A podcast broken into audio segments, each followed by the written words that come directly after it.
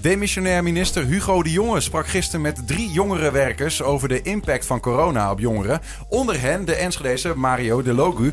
Wat daar precies besproken is, dat kunnen we hem nu vragen, want hij is bij ons. Mario, leuk dat je er bent. Hallo. Hoe was het? Ja, interessant. Leuk om mee te maken. Ja. Om een keer met de minister in gesprek te gaan. Uh, ja. Ja. Zeker interessant. Ja. Ja, ja. Uh, kun je ons eens meenemen, hoe zag dat eruit? Want je komt dan, was het in Den Haag? Hoe, uh, hoe, hoe moeten we voor ons zien? De minister die spraken we via een videoverbinding. En ik samen met vier andere jongerenwerkers en een gedragswetenschapper zaten we aan zo'n Jinek-achtige setting aan zo'n tafel. Mm -hmm. en, en de minister die werd ingebeld. En één stoel moesten we af, af en toe afwisselen.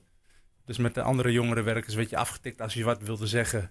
Uh, tijdens dat gesprek, dan uh, moest je een andere jongerenwerk even af, uh, aftikken. En dan kon je achter zo'n microfoon als dit gaan zitten. Ja. En dan kon je ja, je zegje doen. Dus je, je, was samen met, met een drie, vier aantal anderen? Ja. ja. En, en hoe lang had je dan de tijd om met de minister te spreken? Nou, de minister die, die zou in eerste instantie een uurtje of misschien nog wel meer aanwezig zijn. Maar dat is werd uiteindelijk ingekort tot een half uur. Dus Oké. Ja, dat was vrij kort. Ja, ik kan Ja. me voorstellen. Komen we zo nog wel op of je dan nog eh, bereikt hebt wat je, wat je dacht te bereiken of wilde bereiken. Maar misschien eerst even, Mario, waarom jij? Hoe, kwam je, hoe kwamen ze bij jou als jongerenwerker? Want die anderen kwamen denk ik aan niet uit Enschede. Nee, de eentje uit Horen en de andere uit de omgeving Rotterdam. Ja, Ja, ja waarom ik? Ik- ik- Moet ik je het antwoord ook schuldig blijven? Ik weet wel dat eh, mijn collega Milou eh, van de, onze PR-afdeling... die eh, heeft daar eh, lopen lobbyen of er iemand ook uit het oosten aan kon schuiven. Mhm. En ehm, ja, toen belden ze mij, zou je dat willen doen? En toen? Wat dacht je? Oh jee. ja, weet, je, weet je zeker dat je mij moet hebben? Ja, ja dat kun je. Nou goed, zo is dat gegaan.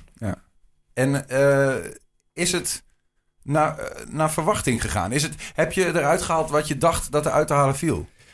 Ehm, ja, door, door, van, omdat je weet dat je maar een half uur hebt. ehm, eigenlijk was het, is dat gewoon te weinig. Hmm. Daarna hebben we in dezelfde setting zonder de minister nog verder gesproken over allerlei eh, zaken, wat, wat- corona en jongeren. En dat, dat was wel waardevol. Ja, ja. Ehm, maar echt, ja, eh, op het eind met de minister begon het er juist een beetje ja, te schuren. Dat je dacht, we, we hebben verschillende belangen. En, en dan kwam je echt in een leuke discussie terecht. En, maar toen werd je afgekapt vanwege tijdsgebrek. Ja, en dat was jammer. Over dat schuren komen we ook nog wel eh, op terug. eh, die tegenstelde belangen. Ik heb daar ook een aantal dingen van eh, gezien al. Maar ben benieuwd hoe je erover denkt. Ehm, wat was eigenlijk de, de initiële gedachte? Want, want je gaat met de minister, eh, met de demissionair minister om tafel. Je bent een jongerenwerker. Wat was het doel eigenlijk van het gesprek?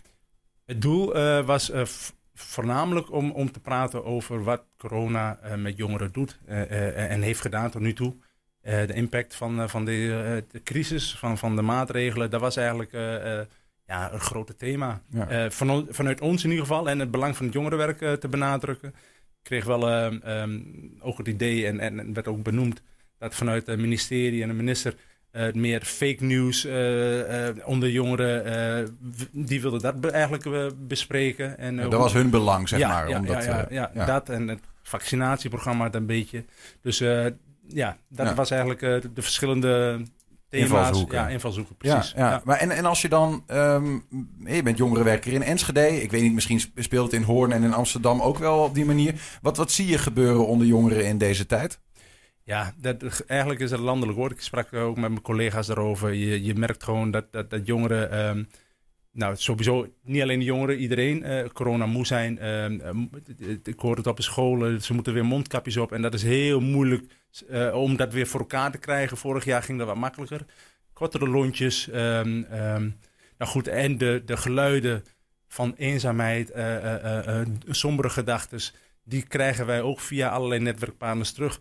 Dus dat, ja, dat, dat is eigenlijk eh, wat er gebeurt. Ja, dat is natuurlijk ook wel een beetje inherent aan de crisissituatie waar we in zitten. Je zegt, het is ook voor, voor volwassenen is dat zo. Ja.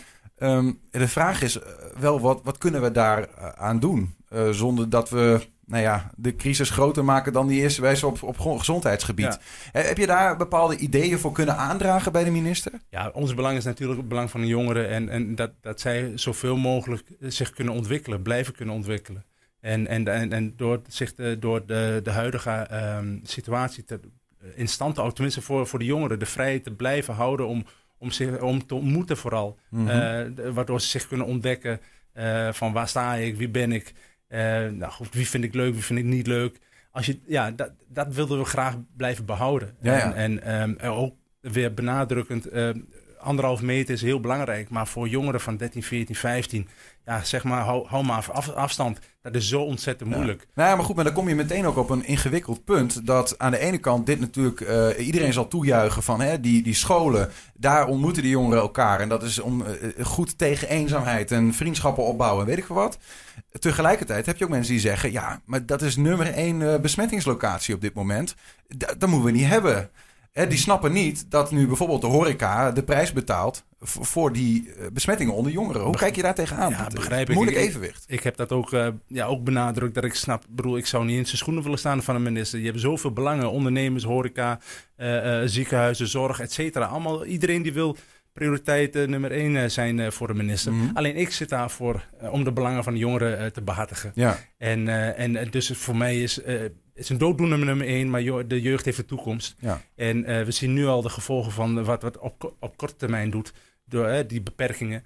Laat staan wat het op de lange termijn doet. Dat hebben we nog niet eens uh, duidelijk. Dus ik kom op voor de jongeren. Ik wil graag dat, we, dat we blijven, kunnen blijven doorgaan om de ontmoetingsplekken te houden, de activiteiten, dat ze elkaar kunnen, kunnen ontmoeten. Kijk, ja. de, met die besmettingen, ja, luister, daar is, daar is de gemeente, of tenminste de minister voor om, om daar andere oplossingen voor te vinden. Ik kom op voor de jongeren. Ik wil kijken van wat we kunnen uh, om, ja, erger voorkomen. Uh, door uh, ja, onze activiteiten in ieder geval door te kunnen laten gaan. Ja, gewoon bij elkaar kunnen komen. Ja. Desnoods op ja. een veilige afstand of wat dan ook. Maar dat is Precies. nooit weer een lockdown voor jongeren, dat zou je zeggen. Ja, joh, dat is echt funest. Ja. Um, dan het puntje, want je noemt nog twee andere dingen. Je zegt waar het ook misschien wel wat schuurde, uh, vaccinaties. Uh, en de manier waarop uh, daarover wordt gecommuniceerd met jongeren. maar je zei ook fake news. Hè? Dus het ministerie heeft er belang bij dat hun nou ja, lezing van de zaak goed bij jongeren terechtkomt. Zie je daarin bij jongeren dat ze vatbaar zijn voor desinformatie. Waar halen ze eigenlijk hun nieuws vandaan?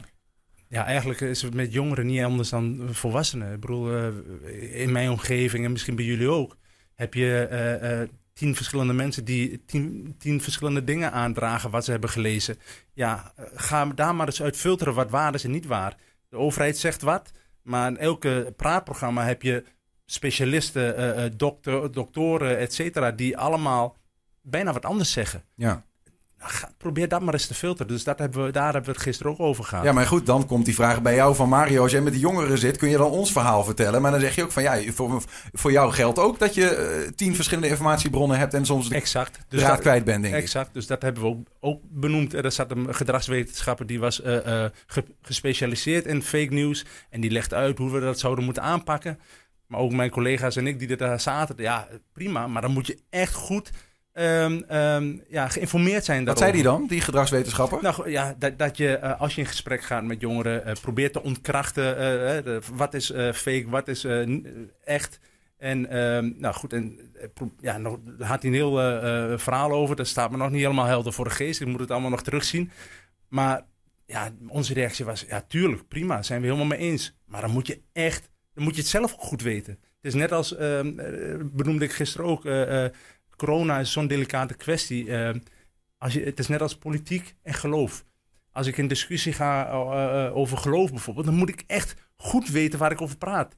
En dat geldt ook over politiek. Anders ja, sla je de plank mis. Ja. En dat geldt ook voor corona. Ja, als ik, als ik een, iets wil uitleggen of iets wil onkrachten, dan, dan moet ik ook echt zeker weten dat het klopt wat ik zeg. Ja. Maar wil je die plek überhaupt hebben als jongerenwerker? Nou, en daar, daar, um, daar hebben we het gisteren ook, uh, daar schuurde het een beetje. Want uh, de vraag van, uh, van de minister was gewoon, hoe gaan jullie om met jongeren die dan zo tegen vaccineren zijn? En, en toen gaven wij aan, ja, wij proberen neutraal erin te staan. We proberen in ieder geval daar waar mogelijk echt van fake te, te, te, scheiden voor, voor de jongeren. Mm -hmm.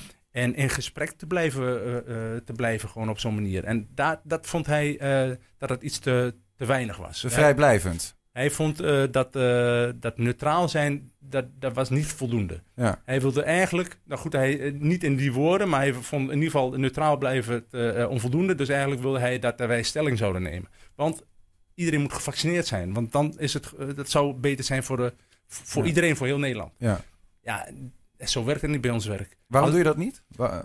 Nou, het is heel simpel. Als jij tegen bent en ik zeg, joh, joh, je moet je echt vaccineren. En als ik blijf doorgaan, denk ik, hey, met die man heb ik helemaal, wil ik helemaal geen gesprek meer. En zo werkt het met jongeren ook. Ik wil in contact blijven met jongeren.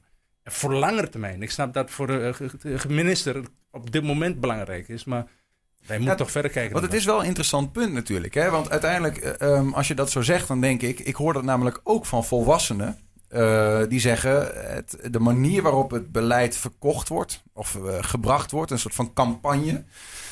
Uh, dat is voor sommige mensen reden om te zeggen, hm, die gaan hakken in het zand.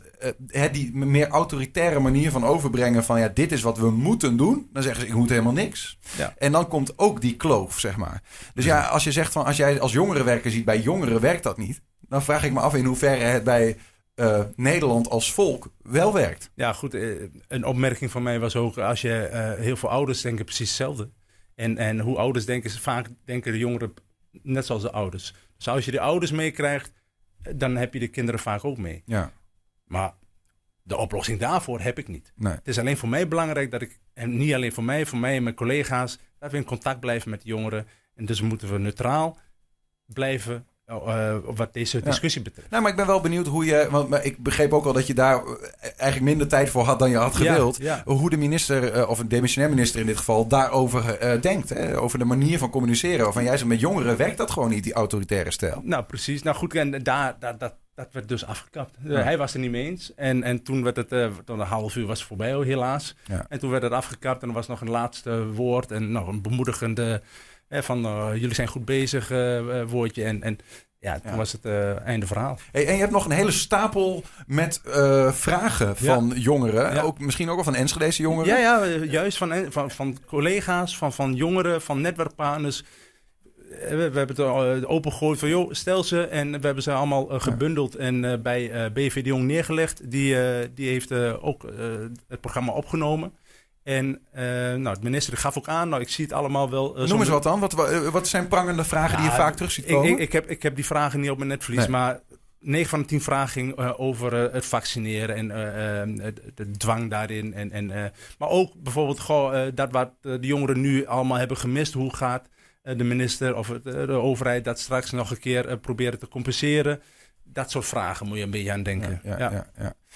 Uh, tot slot, Mario. Uh, je hebt met minister De Jonge gesproken. Um, Gaat er daar nu nog iets mee gebeuren? Of is het een soort van voor hem een ja, klankbord, eventjes een half uurtje tussendoor? hoe moet ik het zien eigenlijk? Wat is de waarde van het gesprek? Ja, ik, weet je, je kunt alleen maar hopen dat hij, want dat was ook dat was onze intentie, eh, dat, dat in ieder geval op de prioriteitenlijst, bij besluitvorming, dat jongeren worden meegenomen. In ieder geval dat de belangen van jongeren worden meegenomen. Dat hebben we proberen te benadrukken. En ja, we kunnen alleen maar hopen dat dat, dat wordt gedaan. Uh, het feit dat nu de scholen open zijn, uh, dat is al een mooie teken uh, dat, dat ze het wel de laatste keer hebben meegenomen. En nou goed, alles wordt gebundeld en hij zou het terugkijken en meenemen. Ja, het is afwachten. Mario De Logu, dankjewel voor je verhaal. En nou ja, succes met de jongeren in deze pittige tijd. Dankjewel.